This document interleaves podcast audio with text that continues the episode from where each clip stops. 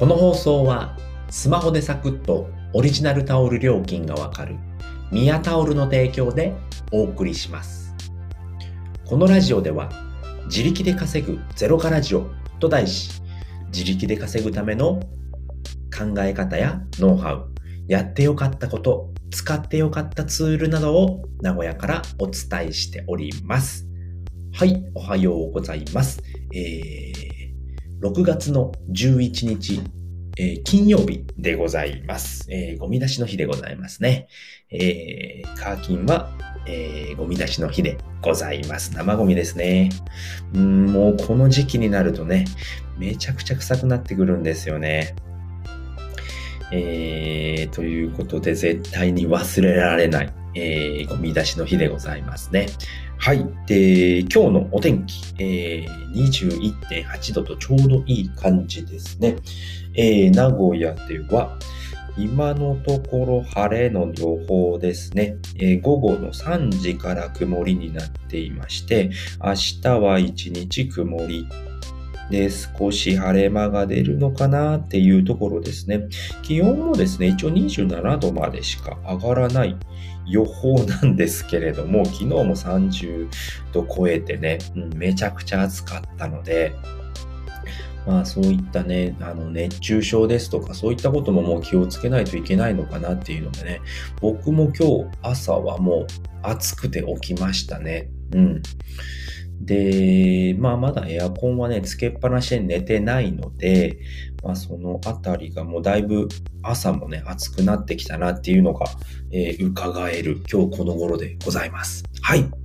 で今日のお話なんですけれども、えー文章力をつける3つのコツというお話をしたいと思います。文章力、めちゃくちゃこれ大事なんですよね。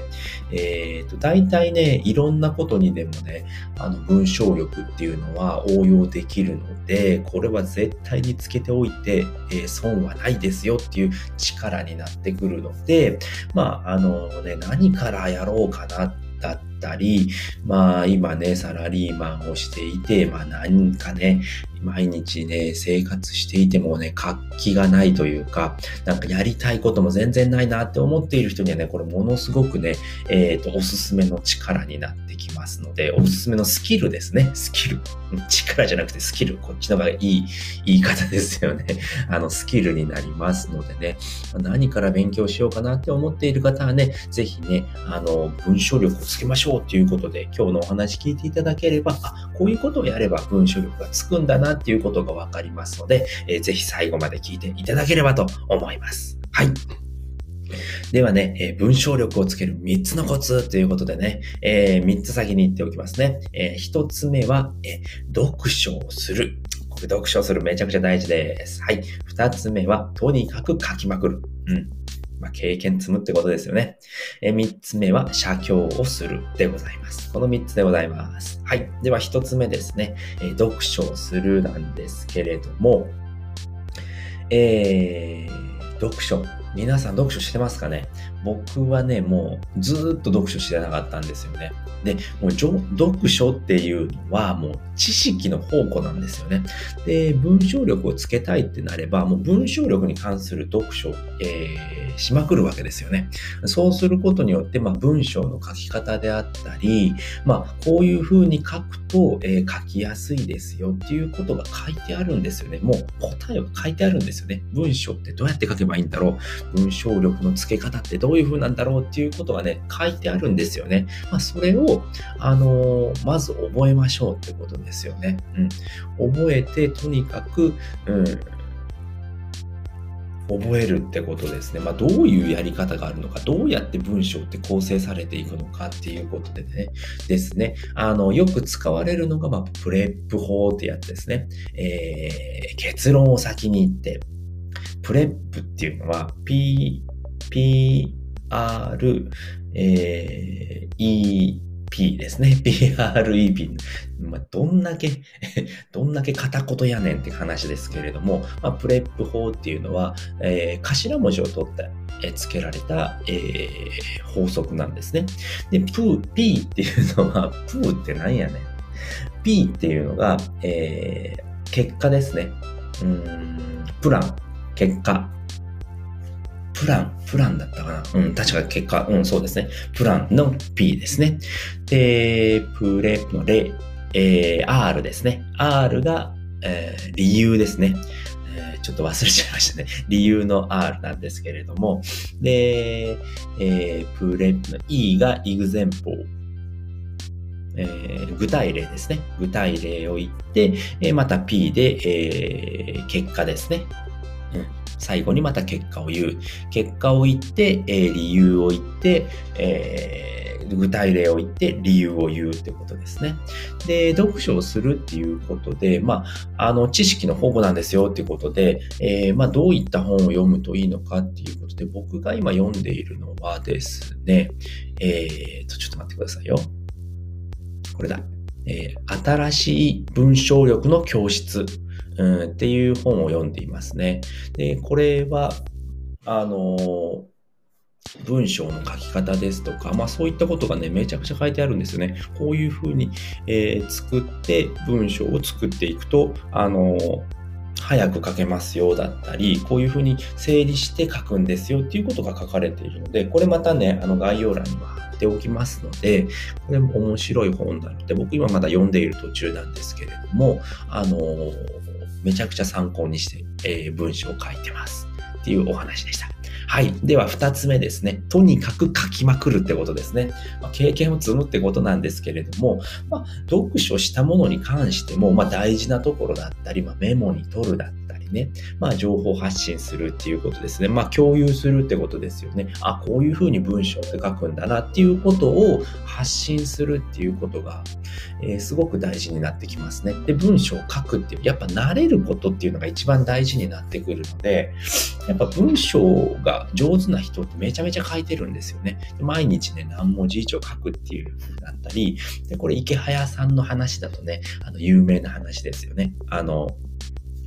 あの、ブログを始めた当時っていうのは、えー、っとね、1万文字は絶対書いてましたっていう風に言ってたんですよね。1日1万文字ってめちゃくちゃね、大変なんですけれども、あの、やっぱね、それぐらいやらないと文章ってね、上手にならないんだなっていうことがよくわかりましたね。僕も書いてて分かったんですけれども、全く1万文字っていうのはね、書けないんですけれども、1日多くて1記事しか書けないので、だいたい2000文字とかになっちゃうんですけれども、やっぱそれも慣れなんですよね。書くスピードっていうのも、えっ、と、慣れないことに早くならないので、まあ、とにかく書きまくる。うん。読書をしたものに関しては、どんどんアウトプットする。インプットしたらアウトプットするっていう、えー、一連の流れを作るわけですね。で、とにかく書きまくるっていうのがすごく大事になってきますね。僕もね、今もう、えー、去年の10月ぐらいからなので、8ヶ月ぐらい、えー、まあ、情報発信ですとか、まあ、写経であったり、えー、あとはなんだろう、ブログを書いたりっていうことをやってきたので、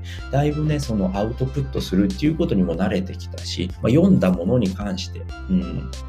インプットしたものに関してはアウトプットするっていう癖をつけるようにしてきましたね。そうするとやっぱね、少しずつ慣れてくるので、えー、書くのがね、楽にはなってきましたね。うん。やっぱりね、とにかく書くっていうのはすごく大事ですね。文章力つけるには。はい。で、三つ目ですね。えー、先ほどのちょっと出てきたんですけれども、写経をするってことですね。この写経なんですけれども、えー、ごく一般的に言われる写経とはちょっと違うんですけれども、まあ、ごく一般的なものっていうのは写経と言いますと、えっ、ー、と、お経を写すっていうことになってくるんですね。でもそうではなくて、まあ、文章力をつけるので、まあ、書籍を写すっていうことになるんですね。で、僕がやっているのは、えーパソコンでやってます。うん、パソコンでやってるので、まあ、Kindle 本で、えー、見ながら自分で打ち込んでいくっていうことですね。これをするとどうなるのかっていうことなんですけれども、まあ、あの文章の構成であったり、えー、あとは、その言い回しであったりっていうことを学ぶことができるんですよね。まあ、大体ね、あの、プロの人を真似るっていうことがすごく大事になってくるんですけれども、これをやることで僕が一番、あの、初めに身についたっていうのが、あの、漢字とひらがなのバランスなんですよね。やっぱ漢字ばっかのも、えーと、文章ってめちゃくちゃ読みにくいですよね。うん、なのでそのバランスがすごく大事であったり、で、僕が参考にしたのは池早さんの、僕池早さん好きなので、池早さんの、えーとね、文章で飯を食うっていうね、Kindle 本があるんですよね。で、こちらをね、あのー、写経しました。で、すごく勉強にもなったし、まあ、どういうふうにやれば、えー文書力がつくのかっていうことがすごく細かく書かれてるんですね。で、その中にですね、まあ、文書力のトレーニングではこれをやりましょうっていうので、写経を紹介されていて、僕はそれをきっかけで写経をするようになったんですね。で、池早さんの、えっ、ー、と、そういったね、あの漢字にするだったり、ひらがなにする、この文字はひらがなで書いた方が柔らかいですよだったり、これは書いた方が読みやすいですよっていうことがね、すごく書かれてるんですね。で、その中にもやっぱりあの、えー、漢字とひらがなの、えーと、何、バランスはすごく大事なので、これをしっかりやらないと読みにくい文章になってしまうので気をつけましょうっていうことで、確かそこにはね、僕はこの文字はね、絶対にひらがなにしてますよっていうことも書いてあったと思います。結構池谷さんのね、あの書籍、僕いろいろね、写経してるので、どこに書いてあるのかっていうのはわかんなくなっちゃったんですけれども、このね、えー、っと、文章で飯を食うっていう本の飯を食う方法か。の中にも書いてあったと思いますので、まあ、あの、ひらがなとね、漢字の、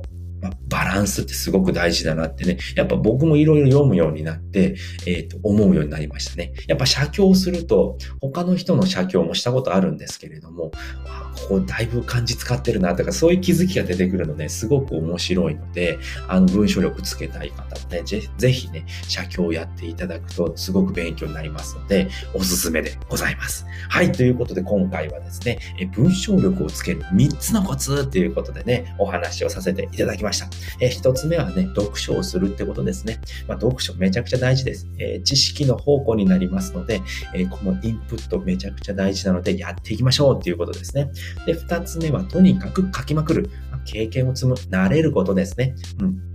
でね、読書をした時もね、えー、アウトプットしましょうってことですね。インプットしたらアウトプットする。これをセットにしましょうってことですね。なのでと、とにかくね、インプットしたものを書いて書いて書いて発信しましょうっていうことですね。うん。で、それで文章を書くことに慣れていきましょうっていうことでございました。で、三つ目は写経をするですね。お経を写すのではなくて、書籍をえー、移すっていうことですね。プロを真似ましょうってことですね。やっぱりね、プロがやっていることが正しいんですよね。まあ、それを真似て自分のね、文章力にも、えー、なんていうのかな。取り込もうってことですよね。で、ここで紹介したね、文章で飯を食う。これ写経するとね、すごく勉強になりますので、やっていただければと思います。で、これもね、またあの、リンクを貼っておきますので、概要欄に。で、この文章で飯を食う方法っていう本なんですけれども、Kindle Unlimited に入ると、入っていると、えー、無料で読むこともできますので、うん。あの、またね、あのー概要欄にリンク貼っておきますので、えー、そこからやっていただければと思います。はい、ということでね、今回の合わせて聞きたいに入っていきたいと思います。今回の合わせて聞きたいはですね、まあ、文章力をつける3つのコツっていうお話だったので、えー、伝える文章を作る3つのコツっていうのをね、過去回にやっておりますので、そちらの方をね、あの、載せておきたいと思います。これもね、伝える文章っていうのはね、えー、あれこれ言わない、えー、なんだった？えー、綺麗に書かない。えー、もう一個が、えー、っと、なんだった？ど忘れしちゃったな。えー、あれこれ言わない、綺麗に書かない、自分で書かないっていうね、3つのコツがあるので、まあ、そちらのお話をしておりますので、何自分で書かないってどういうこと？みたいな風に思った方はね、ぜひそちらも聞いていただければ参考にね、していただければと思います。はい、ということで今回はですね、えー、文章力をつける3つのコツというお話をさせていただきました。えー、今回はですね、この辺りで終わりたいと思います。え、今回聞いていただいてよかったな、楽しかったったら、また聞きたいなと思った方は、ぜひいいねやコメント、えー、フォローしていただけるとめちゃくちゃ喜びますので、ぜひよろしくお願いいたします。はい、ということでね、今回はこの辺りで終わりたいと思います。最後まで聞いていただいてありがとうございました。バイバーイ。